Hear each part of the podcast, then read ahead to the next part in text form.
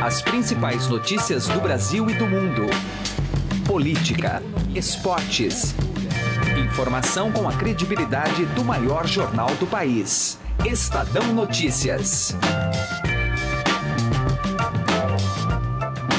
Olá, tudo bem com você? Eu sou Emanuel Bonfim e está começando mais uma edição do Estadão Notícias, nosso podcast com análises, entrevistas e informações sobre os temas mais importantes do momento no Brasil e no mundo. Contando, é claro, sempre com a assinatura do Estadão. Edição de hoje do programa capta um pouco da temperatura da base governista ao lidar com a votação da reforma da Previdência. O governo tem feito um esforço desmedido para repactuar os partidos que formam sua coalizão. Nas contas do presidente da Câmara, Rodrigo Maia, já é possível contabilizar 325 votos. Apesar de estar acima dos 308 necessários, ainda seria uma margem apertada para colocar a PEC na pauta do plenário na semana que vem. Conversamos com o deputado Efraim Filho, que é o líder do DEM na Câmara. Segundo ele, não existe um pacto entre os partidos sobre a reforma. A decisão de votar contra ou a favor, segundo ele, está circunscrita à autonomia de cada uma das siglas. O presidente nacional do PTB, Roberto Jefferson, sugeriu que dirigentes repassem mais recursos do fundo eleitoral para parlamentares mais fiéis ao governo e que não aceitem em suas legendas deputados que votaram contra a reforma. Ainda neste campo político, o programa traz toda a repercussão da declaração do ministro da Fazenda, Henrique Meirelles, que colocou o PSDB fora da aliança com o governo para a campanha presidencial do ano que vem.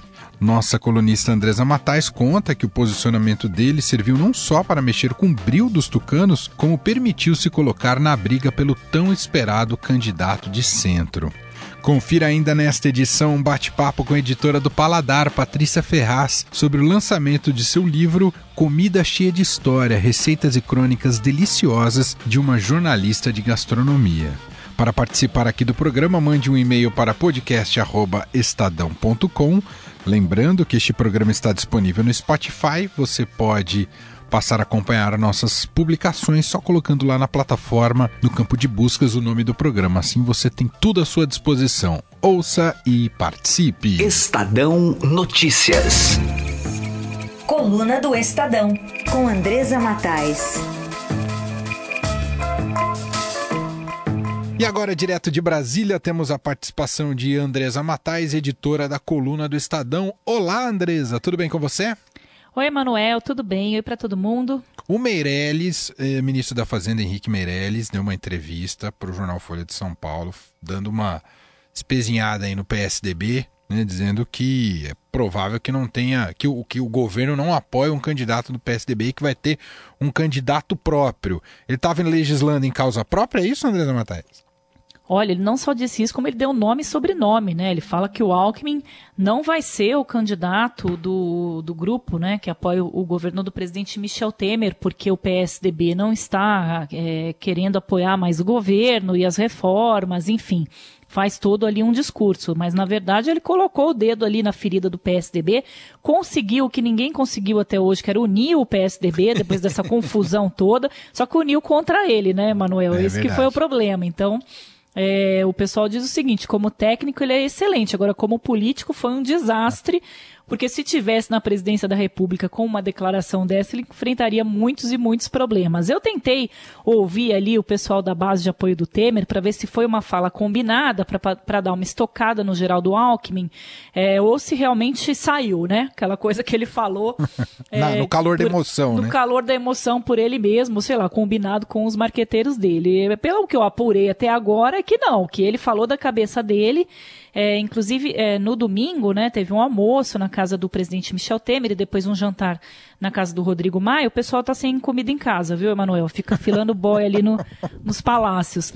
E só na hora do almoço não se comentou nada sobre essa entrevista, e à noite é, o presidente da Câmara, Rodrigo Maia, comentou com algumas, algumas pessoas que ele havia dado é, uma entrevista que teria assim, ser cedido um pouco, né? É, é, subido um degrau, digamos assim. Mas hoje assustou muita gente. O presidente do PTB, o Roberto Jefferson, me disse que não concorda com a fala dele, que acha que isso prejudica a votação da reforma da Previdência no momento em que o governo depende do PSDB para, os, para ter os votos, né, para aprovar a reforma. O PSDB realmente está saindo do governo, tanto que os tucanos já não participaram de uma reunião na casa do presidente Temer, essa do domingo, em que foi discutido aí o cenário para 2018, mas não é um rompimento com o governo, né? Eles apenas estão deixando aí é, os cargos e estão indo para uma posição mais de independência, mas não é um rompimento. Então o governo conta com os votos do partido. E os votos do partido do Henrique Meirelles, que é o PSD, o governo já não conta,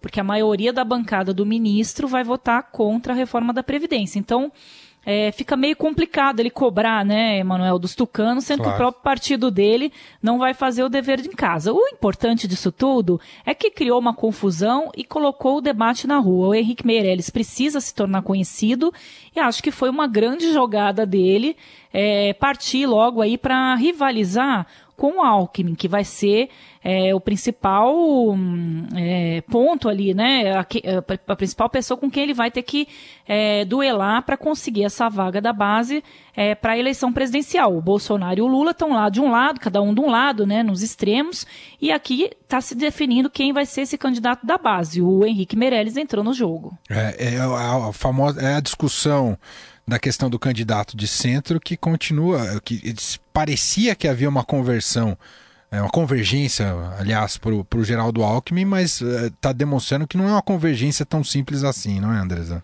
Pois é, porque o presidente Michel Temer ficou muito chateado com o Geraldo Alckmin, porque nas duas denúncias que ele enfrentou no Congresso, a bancada do PSDB aí de São Paulo não deu votos, né, para salvar o presidente dessas denúncias. Então, é, isso estremeceu a relação entre eles. O presidente Temer é, começou a namorar, inclusive, com o João Dória ali, né, colocou o Dória como um potencial candidato da base à presidência da República. Essas conversas até continuam, né, talvez ele ir para o PMDB, é, eles negam publicamente, mas existe ali é, sim conversas nesse sentido.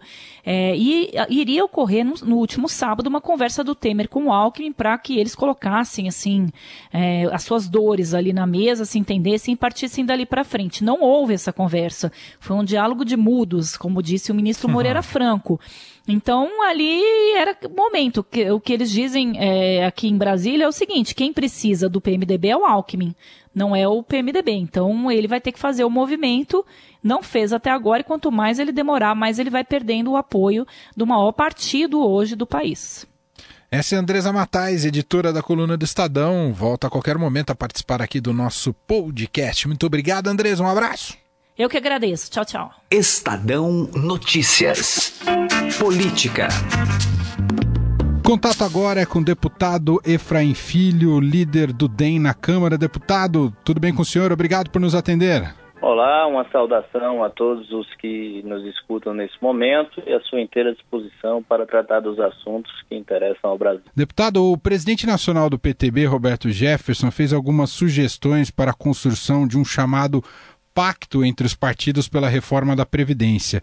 A ideia é que dirigentes repassem mais recursos do fundo para parlamentares que são mais fiéis ao governo e que não aceitem em suas legendas deputados que votaram contra a reforma da Previdência. O senhor, como líder do DEM, vai acatar essas sugestões? Olha, essa é uma decisão que ela pertence à autonomia de cada partido e não é apenas o líder que define sozinho esses critérios primeiramente, se, se a base do governo terá a capacidade de reunir os 308 votos para votar a Previdência e quais as consequências que virão como desdobramento. O que nós podemos afirmar é que sim, o Democratas está convicto né, de que é importante cuidar da agenda econômica do Brasil para que possamos fazer o país voltar a crescer, recuperar o rumo do desenvolvimento e especialmente resgatar os empregos perdidos. Mas a, a ideia do, do, Roberto Jefferson é boa, Efraim? Olha, isso é uma decisão que cabe a cada partido. Se ele falou dessa forma, para o PTB é boa. Tem que ver se para os outros partidos pensam da mesma forma. Se o critério de poder é, definir quais os, os parlamentares ou quais os candidatos que deverão receber apoio for apenas uma única votação ou um conjunto né, da atuação parlamentar do mesmo. O, o, mas, por exemplo, no caso do DEM, o quanto frearia uma, um horizonte que se abre aí para o DEM de ter novos na janela partidária, é, receber novos parlamentares, isso não frearia essa proposta do Roberto Gel? Isso não poderia interromper esse processo? Os democratas, para os democratas, isso não é problema. Nós somos o único partido que deu 100% dos votos na reforma trabalhista, ou seja, nós temos tomado as nossas decisões baseadas na convicção e no convencimento com argumentos da nossa bancada. Então, o Democratas, por isso que eu digo que ele tem respeito à sua autonomia interna e não é uma única votação que definiria para nós qual o resultado ou qual a, a, a forma com que deveria ser tratado aquele parlamentar. O, o senhor acredita que a, a, reforma da Previdência ainda tem condições de passar ainda esse ano, ainda nesse mês de dezembro, deputado? É, tudo depende da forma como a mensagem chegar à sociedade. Esse é o grande desafio hoje. É uma reforma que trata de quebra de privilégios, é uma reforma que deixa todos iguais perante a lei, situados sob a mesma regra, não deixando que privilégios é, de uma categoria façam com que os pequenos e os mais humildes tenham arcar com, uma, com um peso maior, com um ônus maior. E se isso acontecer, e é uma tarefa de comunicação, a, haverá o respaldo necessário para avançar. Se não, ficará para um segundo momento. Não adianta lutar contra os fatos. Nós temos pouco tempo para conseguir avançar no convencimento do número necessário de 308 deputados a acreditarem na proposta. Muito bem, ouvimos o deputado Efraim Filho, líder do DEM na Câmara, gentilmente atendendo a nossa reportagem. Deputado, muito obrigado aqui pela análise, pela entrevista. Um abraço. Eu que agradeço. Um abraço a todos. Estadão Notícias. Direto ao assunto. Com José Neumann e Pinto.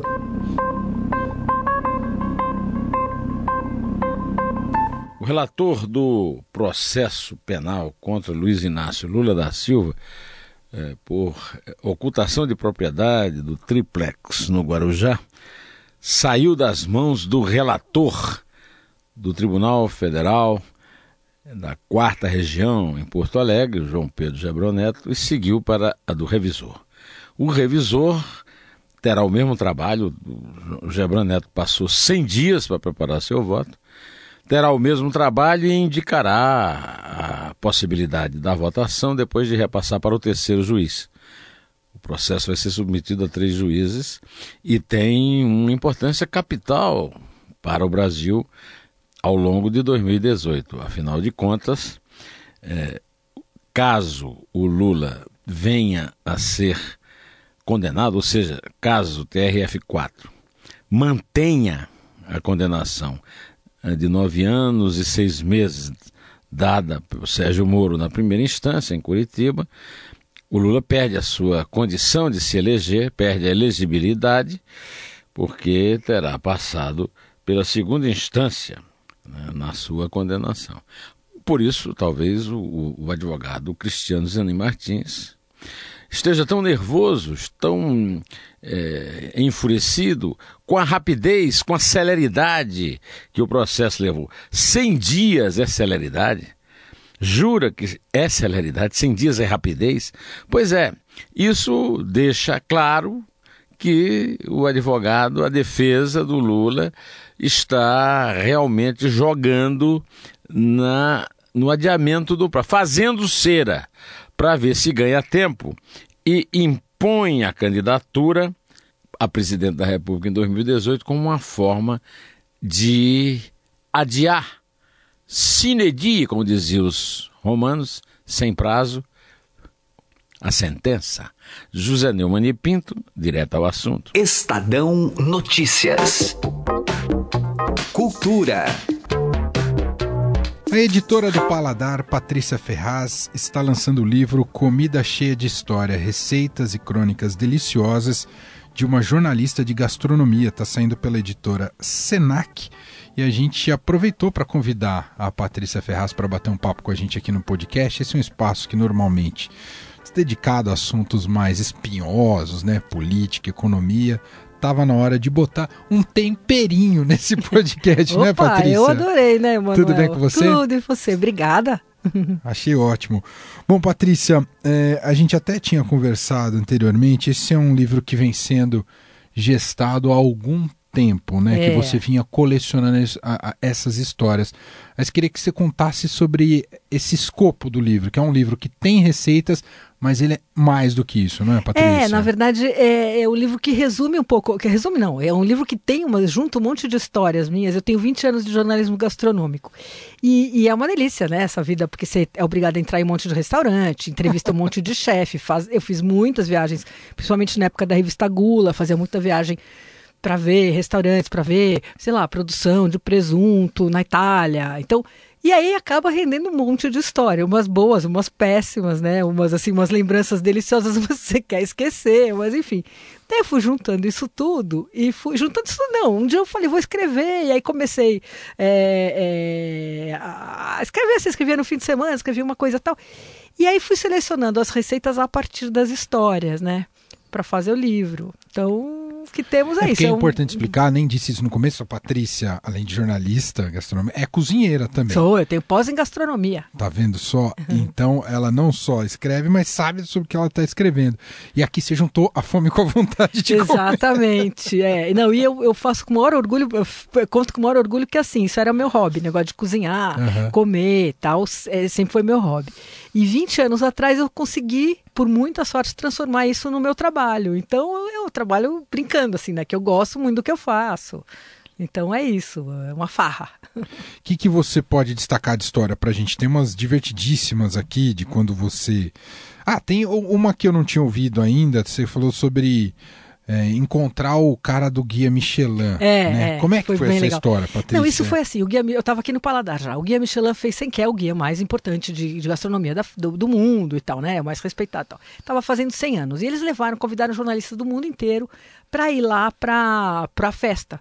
E fecharam o Museu d'Orsay e foi bárbaro. A gente foi lá de noite, todo mundo, ficou o museu fechado só para gente e tal. E no outro dia tinha é, jantares, tinha uma festona. E aí ficou marcado que eu almoçaria com o diretor do Guia Michelin, que na época era um cara que chamava é, Narré, Jean-Luc Narré.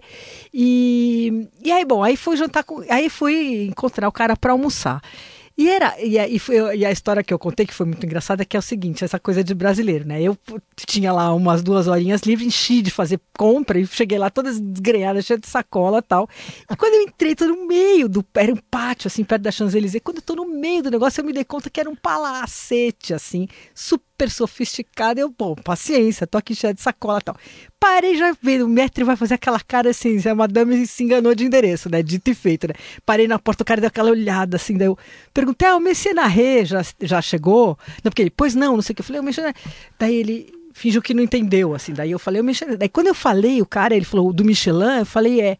O cara tinha feito a reserva, tinham feito a reserva num outro nome, né? E aí o cara entendeu quem estava chegando lá e deu uma detonou uma relação em cadeia, assim, parecia eletrificados todos, metros, não sei o que, tudo correndo. Blá, blá. Num segundo eu já estava com taça de champanhe na mão, minhas sacolas já estavam guardadas. Pois não, sentar aqui, madame, não sei o que. E foi muito legal. E aí eu copiei. E aí era, eu nunca vi ser tão bem servido na vida, assim. Se você eu tava olhando pro prato, se você levantasse um pouquinho a cabeça, já corria o garçom. Enfim, foi divertido. E aí, e aí eu, obviamente, copiei todo o pedido do cara, né? Tudo que ele pediu, eu pedia também. E ele pediu meio blazer, assim, coisas que não estavam no cardápio, assim. Foi bem, tipo, aquele tipo metidão, mas foi bem legal. Foi bem... E, Tem... e, essa história rendeu um, um charlotte, é assim é, que fala? uma charlotte de, uma batata, charlotte de é, batata, que é uma delícia. Que Parece que uma é abobrinha. É uma salada de ah, batata, ah, tá. na verdade, mas ela tem um creme azedo, um limãozinho, não sei o quê, e por cima caviar. Lá era caviar. A gente faz, eu faço com ovos de capelim, por motivos óbvios, né? Claro. Que é caríssimo. e também já vi que dá para fazer com ovinho, assim. Já vi que o próprio chefe lá uh, dono do lugar faz às vezes com ovo ralado em cima e tal. Agora, me diga uma coisa, Patrícia, esse, olhando para as receitas, esse é um livro que a gente pode encarar as receitas ou a gente precisa ter algum nível de formação para conseguir executá-las? Não, eu acho que são receitas que dá para fazer, qualquer pessoa consegue fazer, consegue fazer numa casa normal, sem qualquer equipamento sofisticado e tal. A gente estava conversando agora há pouco sobre comida, sobre essa história de que se precisa, quer dizer, se qualquer pessoa consegue fazer qualquer receita, e, e eu te, eu pensei, depois fiquei pensando, eu acho que é assim, a gente consegue, mas você tem que também, você não vai começar direto fazendo uma tartatã, que é uma coisa mais complicada. Então, assim, começa fazendo uma massa, essa charlotte, que é uma coisa mais fácil. Mas, assim, as receitas, de maneira geral, são fáceis e rápidas de fazer, assim. Que é, é, isso é uma preocupação, porque eu odeio coisa muito. que começa a dar muito trabalho, já não vira gostoso de fazer, né? Gostoso fazer uma coisa que fique boa e que seja tranquila de fazer, né? Sem que não seja nenhuma. um drama, né? Eu uma vez me meti a fazer sushi, eu quase morri, nunca mais. Comecei a achar que restaurante japonês é muito barato. Isso foi culpa da Mari Hirata, que é uma chefe brasileira ah. que mora no Japão e que às vezes ela escreve coisa pra gente e tal, e ela tem livros. E ela escreve divinamente, ela tem dois livros. E ela, você lê assim, você fala, nossa, é tão fácil fazer isso. E lá fui eu fazer sushi, né? Então eu falei que não, não adianta. O, aliás, é uma história que eu conto aqui no livro. Que porque legal. é isso. Porque o estado de final da cozinha e da cozinheira e a cara do sushi, assim, pelo amor, horrível tudo. mas deu certo, mas era muito trabalhoso. Né? Como é que você resolveu dividir aqui o livro? Eu percebo como é, é quase como uma uma refeição, é isso? Entrada, sopa, é, eu falar... fiz assim, é, eu fiz essa divisão convencional e o que eu fiz no fim do livro que eu acho que é uma coisa útil, que é assim, se, às vezes você não está muito sabendo o que, que você quer fazer, mas você tem uma ocasião. Então, ah, eu vou fazer para é verão ou ah, jantar para um monte de gente. Então eu fiz esse, esse índice atrás, que é um índice por, por ocasiões, assim. Então, ah, e que, que fala se é ou vegetariano, isso. se é fácil, se é para dois, se é para dividir, para muita gente. Que eu acho que isso também é um jeito diferente de acabou ficando no fim esse índice, mas assim, é um jeito diferente de buscar, né? Patrícia, você passa quase dois anos escrevendo e lembrando das histórias, mas é muito curioso, e você conta aqui no começo do livro, que a parte de finalização, e aí que traz toda a carga estética, né, imagética do livro, ela foi feita em duas poucos... semanas. Du... Duas Como é que semanas. foi essa loucura, Não, eu, é porque acho que a gente é animado, assim. Daí eu convidei o fotógrafo do Melete, o, o Senac deu um prazo, ó, se para sair esse ano tem que entregar, sei lá, era fim de julho, falou, para sair esse ano tem que entregar até 10 de setembro. Daí eu tirei férias aqui no jornal. Chame, contratei, chamei um fotógrafo que é um cara muito bom, que é o Codo Melete, que trabalha comigo desde a Gula, ele faz muitos especiais para o Paladar e tal. Uh, uma produtora, que é a Michelle Mulatlet, também que te, pegou logo o espírito do livro e tal. E aí a gente resolveu fazer na minha casa e a gente, assim, a casa virou um estúdio. Então a sala era, uh, todo só tinha equipamento de câmera, luzes, fundos, não sei o quê. Aí uns, uns cavaletes gigantes com material de produção. E o dia inteiro, gente, na minha casa, a gente só comia, não tinha espaço para fazer mais nada, nem, nem mental, né? Então a gente só comia o que vinha em turnos ali nos. Então um dia era peixes, um dia era sopas, um dia era só doce, ninguém aguentava. Mas foi bem legal, assim, foi intenso, foi uma experiência intensa, foi, foram duas semanas, uma maratona, assim. Que e legal. eu tinha uma ajudante de cozinha e a Renata Mesquita, que trabalha aqui, no, que é da equipe do Paladar, que também é formada como cozinheira, uh, ela ia de manhã ajudar, depois ela vinha para o jornal e eu ficava lá. No fim, enfim, foram um, cinco pessoas fizemos isso, mas foi bacana, foi corrido. Muito bom, ó. Então, Patrícia Ferraz, editora do Paladar, o nome do livro Comida Cheia de História, Receitas e Crônicas Deliciosas de uma Jornalista de Gastronomia, editora Senac, já está à venda. Né, pode procurar aí pela web, que eu sei que tem muita gente que ouve a gente fora aqui do Brasil, ou no Brasil e em várias partes. E quem tiver aqui em São Paulo hoje, ó, tem lançamento seis e meia, né, da tarde. Seis e meia, a partir das seis e meia, no Museu da Casa Brasileira. E vai ter degustação de alguns pratos do, do livro, vão ser servidos em versão mini. Que legal. E vamos lá. É isso Espero aí. lá, Emanuel. Patrícia, obrigado, viu? Parabéns pelo Obrigada livro. a você. Estadão Notícias desta terça-feira vai ficando por aqui. Contou com a apresentação minha, Emanuel Bonfim, produção de Gustavo Lopes e montagem de Nelson Volter. O diretor de jornalismo do Grupo Estado é João Fábio Caminuto. De segunda a sexta-feira, uma nova edição deste podcast é publicada e tem tudo à sua disposição no blog Estadão Podcasts. Um abraço, uma excelente terça-feira para você e até mais. Estadão Notícias.